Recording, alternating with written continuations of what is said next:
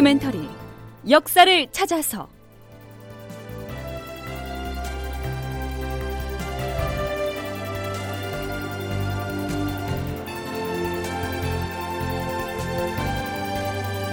제 870편 이순신의 장계 충청도 수군을 보내달라. 극본 이상락 연출 최홍준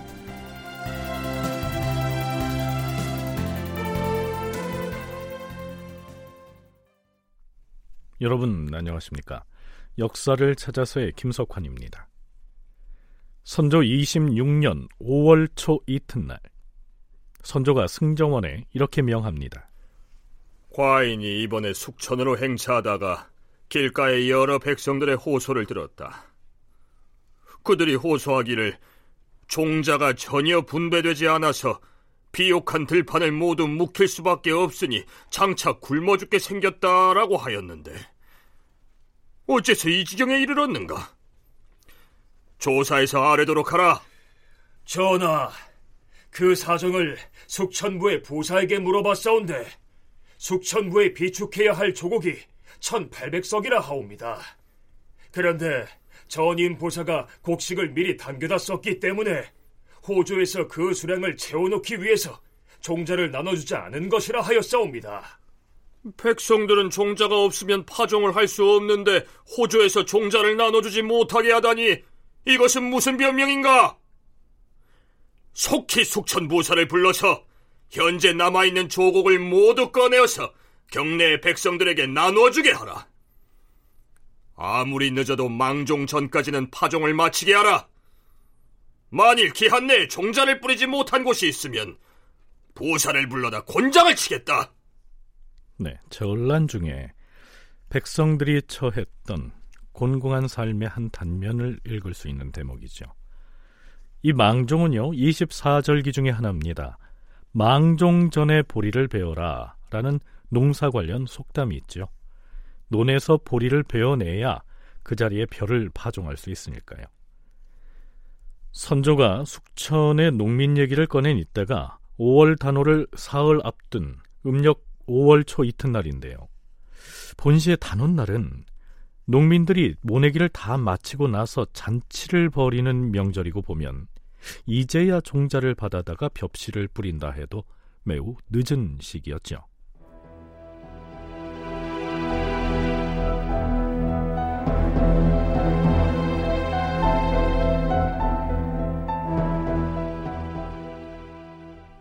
지난 시간에 조선에 파견된 명나라 군대 총사령관격인 병부 우시랑 송응창이 일본군에 대한 대응 지침을 조선에 하달하면서 일관성이 없이 오락가락하는 태도를 보였던 점 지적했었지요.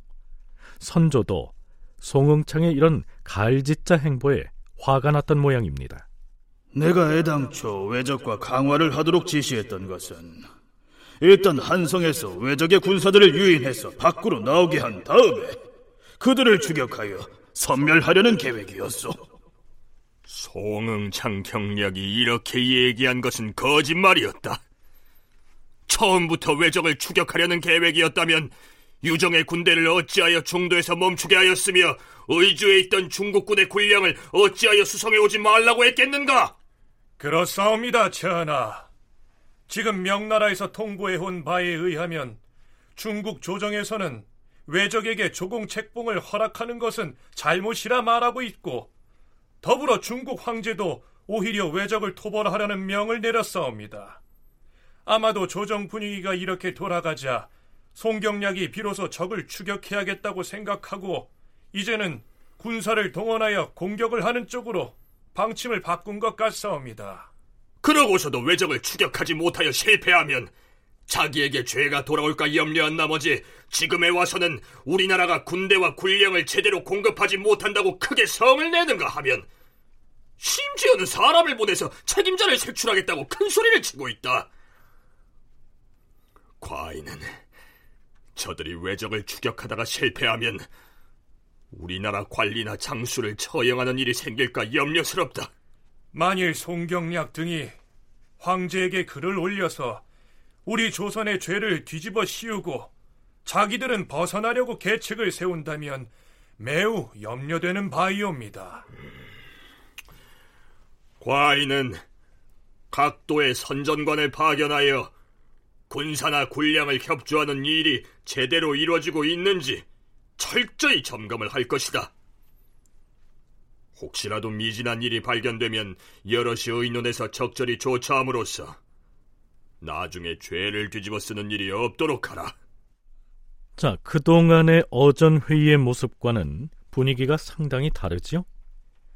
선조는 여러 신료들 앞에서 그동안 깍듯하게 대해오던 병부 우시랑 송응창에 대해서 노골적으로 불신감을 드러내고 있습니다. 심지어는 이 송응창이 일본군을 제대로 응징하지 못해서 중국 조정으로부터 문책을 당하게 되면 그 책임을 우리 조선의 군사 지휘부나 장수들에게 뒤집어 씌울 우려가 있으니까 미리 미리 대비를 하라. 이렇게 명하기도 하죠.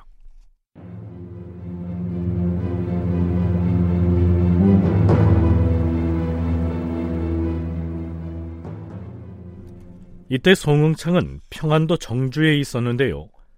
그는 조선인 통역관 표헌을 군막 안으로 부릅니다.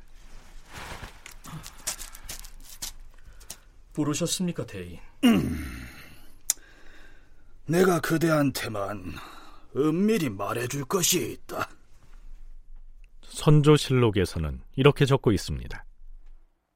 송응창 경략이 정주를 출발하던 날에 좌우의 부하들을 모두 물리고 통역관 표헌을 군막 안으로 불러서는 귀에다 대고 은밀히 말하였다. 송응창이 조선인 통역관 표헌에게 은밀하게 했다는 말은 어떤 내용이었을까요? 지금 왜적이 영남에 진을 치고 있는데 나는 그들을 물리치기 위해서 특별한 계책을 쓸 것이다. 특별한 계책이라 하시면 어떤... 나는 그들이 포진하고 있는 마을의 길바닥에다 부적을 뿌릴 것이다. 그렇게 해놓으면 그들은 바다를 건너가지 못하게 될 것이야. 그런 다음에 내가 대군을 이끌고 놈들을 추격할 것이다. 외적이 일부를 후퇴하면 우리도 일부만 전진하되 싸우지는 않으면서 서로 버티기만 하는 것이야. 아니, 일보를 후퇴하면 이보를 전진해서 물리쳐야지 거리를 두고 버티기만 하시면 내가 그렇게 버티면서 은밀하게 조선의 수군 장수에게 전령을 보냈어. 외적들이 타고 갈 함선들을 모조리 불태우게 한 다음 놈들을 바닷가 구석으로 몰아붙일 것이다. 그런 다음에는요? 그런 다음엔 인질로 잡고 있는 조선의 두 왕자를 돌려보내지 않는 죄를 추궁하면서 공격을 할 것이다. 그렇게 되면 외적은 계책에 궁해져서 왕자들을 풀어보내며 화친을 청하게 될 것이야. 그러면 외적의 청을 받아들여서 화친을 하려는 것입니까? 음, 아니다. 왕자를 돌려받은 다음에 외적의 우두머리를 사로잡고 곧바로 군사를 진격시켜 섬멸하고야 말 것이다. 이러한 내용을 그대의 국왕에게 알리기 위해서 내가 전령전을 써줄 터이니 전하도록 하라. 선조실록 수찬에 참여했던 사관은 이 대목에서 다음과 같은 사평을 곁들이고 있습니다. 경략 송응창은 중국군의 대장으로서 대군을 통솔하여 조선에 왔으면서도 여태 외적을 토벌하지 않고 있다가 주술의 방법을 써서 적을 토벌할 계책을 삼고 있으니 참으로 한심하다. 송응창이 주술을 쓰려고 한다. 라면서 비판하고 있는데요. 앞에서 송응창이 길바닥에 부적을 뿌리겠다고 했기 때문에 나온 말이죠. 송응창이 말한 부적은 왜 그 악기를 쫓는다면서 종이에다가 붉은 물감으로 글씨나 무늬를 그려서 만든 부적이 있지 않습니까? 우리가 익히 알고 있는 그 부적입니다. 그걸 길바닥에 뿌리면 일본군이 바다를 건너가지 못할 것이라고 했으니까 주술을 무기로 삼겠다 하는 것이었죠. 어찌됐든 통역관 표헌이 송응창의 전령을 가지고 행제소에 도착합니다. 선조를 포함한 조선 조정의 경우에는 송응창에 대한 불신감이 팽배해 있었지만 그래도 예전처럼 일본군을 공격하지 말라고 하지 않고 적극적으로 공격을 취하라고 했으니까 뭐 그나마 다행이라 할 수 있겠죠. 또 언제 마음이 바뀔지 모르니 그야말로 주전파인 선조로서는 이 기회를 틈타서 공세적인 상황으로 밀고 나가야 했겠죠. 지금 송경략이 역관 표헌을 통해 전령전을 보내왔다. 그 내용을 보아하니 마음을 다하여 적을 섬멸하라는 내용이다. 경들은 절대로 송경략이 책임이나 떼우려 한다고 여겨서 대면대면하게 대하지 말라. 당장 용맹스럽고도 말을 잘 달리는 자를 선전관으로 선발해서 밤낮으로 달려가서 이순신에게 그의 명령을 전하라.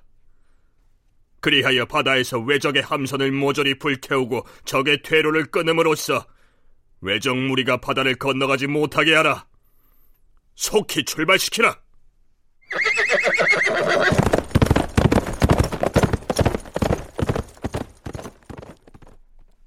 자, 이제 선전관이 선조의 명령서를 지참하고 이순신에게로 달려갔으니까요. 자, 우리도 오랜만에 이순신의 수군 진영으로 함께 가볼까요? 선조 26년인 1593년 2월 10일에 조정의 지시를 받고서 다섯 번째로 출전했던 이순신은 2개월여 동안이나 경상도 앞바다에서 작전을 수행하다가 4월 초쯤 본영인 여수로 귀환하지요. 그로부터 한 달쯤 뒤인 5월 초 다시 조정에서 출전을 명합니다. 한성에서 물러난 일본군이 바다를 건너지 못하도록 퇴로를 차단하라는 명을 받은 것이죠.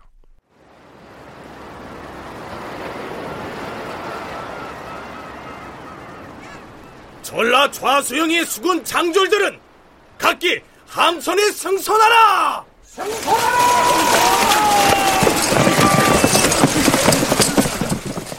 출전하라!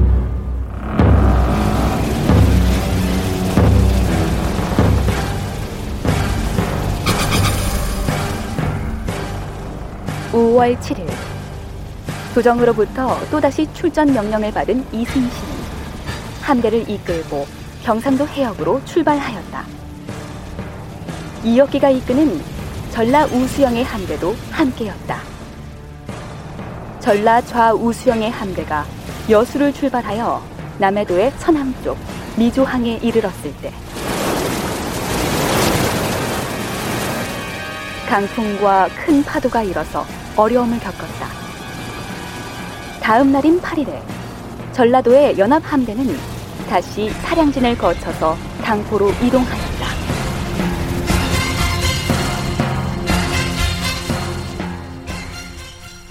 앞에서 선조가 선전관을 뽑아서 이순신에게 급히 파견하는 장면을 소개했었는데요. 그 선전관이 당도하기 전에 이순신은 장계를 작성해서 임금인 선조에게 올려보냅니다. 충무공 이순신 전서에는 그 장계의 제목이 청호서 주사개원장이라고 돼 있습니다. 풀이를 하자면 충청도 수군의 계속 후원을 청하는 장계 뭐 이런 뜻입니다.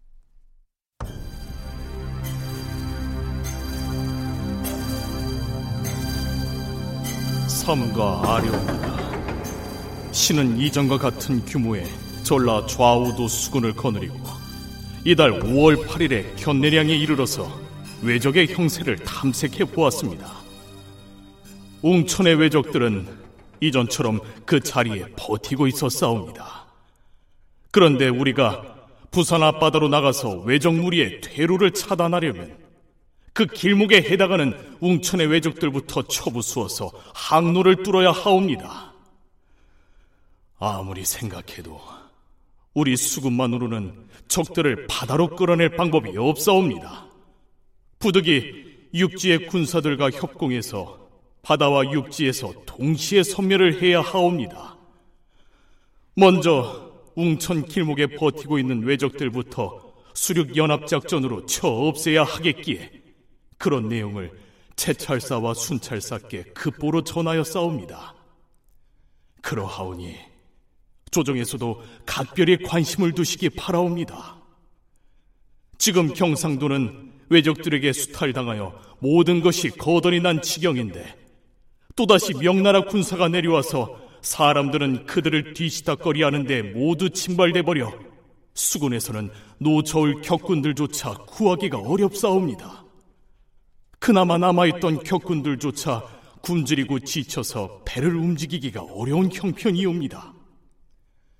하오니 주상 전하, 엎드려 팔아올 건데 충청도 수군으로 하여금 남쪽으로 내려와서 우리와 서로 힘을 합쳐 외적을 무찌름으로써 하늘까지 뻗친 국가의 치욕을 씻도록 해주시옵소서.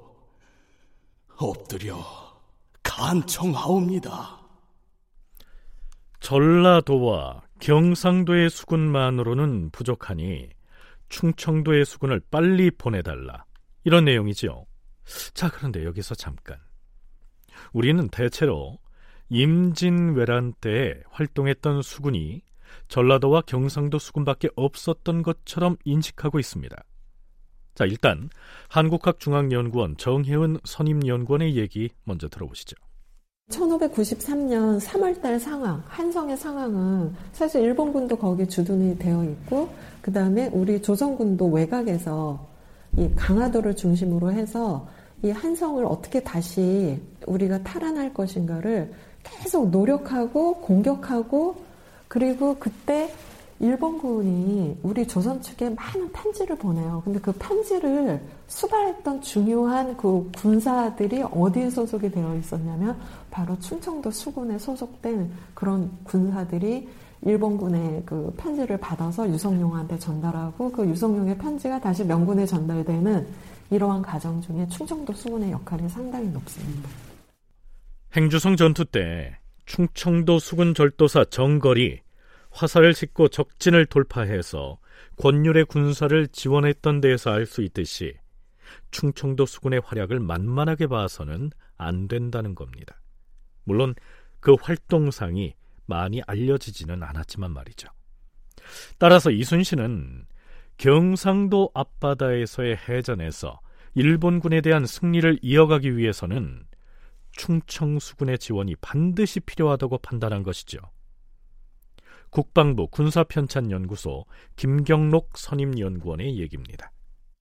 이 충청도에 있는 수군 병력을 이순신의 병력에다가 합쳐서 작전을 할 수 있도록 해달라라고 하는 요구를 이순신이 하면서 보냈던 장계 이거는 무슨 말이냐면 실질적으로 이순신이라고 하는 인물이 작전을 할 때는 이순신은 절대적인 전력의 우위 두 번째 지형적인 우위를 확보를 하고 시간에 있어 가지고도 시기에서도 적절한 우위가 있을 때 가장 합리적일 때 공격을 합니다. 그렇게 했기 때문에 우리가 잘 아는 것처럼 22전 22성이라고 하는 이순신의 어떤 공문이 나오는 거고요. 다큐멘터리 역사를 찾아서 다음 시간에 계속하겠습니다.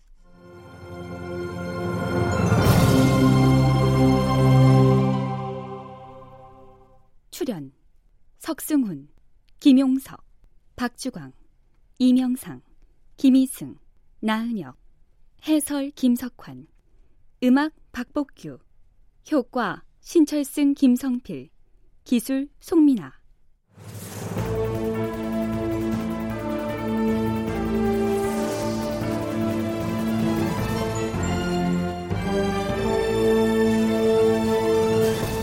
다큐멘터리 역사를 찾아서 제 870편 이순신의 장계 충청도 수군을 보내달라 이상락극본 최용준 연출로 보내드렸습니다.